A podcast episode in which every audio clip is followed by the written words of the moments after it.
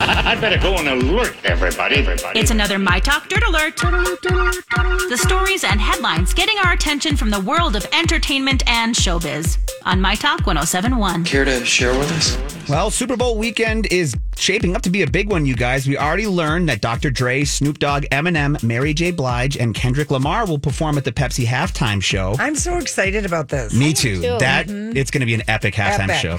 But this is fun. There's what's called the Bud Light Super Bowl Music Fest that will take place February 10th through the 12th at Staples Center in Los Angeles. You know, around all the events, we're going to see Halsey, Machine Gun Kelly, Miley Cyrus, who we just talked about, Green Day, several others. Blake Shelton and Gwen Stefani are going to perform together and separately. So we got a big list for this. What's called Bud Light Super Bowl Music Fest at Staples Center, February 10th through the 12th. Cool. Oh my gosh, that sounds so fun. So it's going to be in LA. Yeah, it's at SoFi my Stadium, gosh. which is right all in that same little vicinity there. So it'll, it'll be a good time. That would be a great weekend to be in LA. oh, yeah. Wouldn't it? Mm-hmm. Absolutely. Amy Schumer is the ultimate David Byrne superfan, so much so that she brought 50 of her closest friends to the Talking Head singer Broadway show America Utopia. Whoa, that's that's, That's- fun. Yeah, she's pulling a little uh, Keanu Reeves, taking her friends out for a little Yeah. surprise there. Yeah, the comedian she she brought a huge crew. They had a lot of fun. Wanda Sykes was a part of the group, and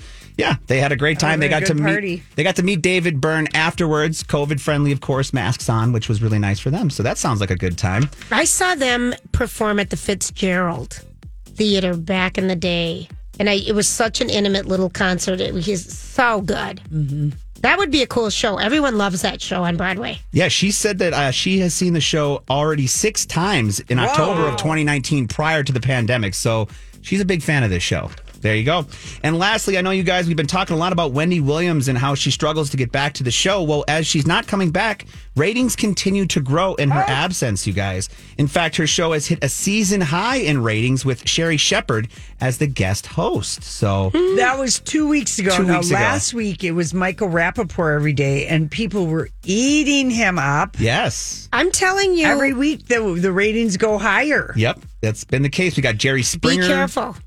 Jerry Springer's coming up. He's coming yeah. up. Bill Bellamy will be also coming up in, in December here until It's she gets kind her of foot. stunt talk show It is casting, casting. and maybe in a way, it's the best thing to happen to the Wendy Williams show because when she comes back, there'll be huge anticipation, and people will be happy to see her, and Yeah. she could have a lot of guests returned that help fill. The, I mean, I'm just Yeah. saying, there's a way to play this and oh, make it we're work. positive Yeah, for her. promote it in a sense. Get But I bet she's nervous a little bit. a little bit. Mm. That's your My Talk oh Dirt Alert for this hour. For more entertainment news, download the My Talk app or go to MyTalk1071.com.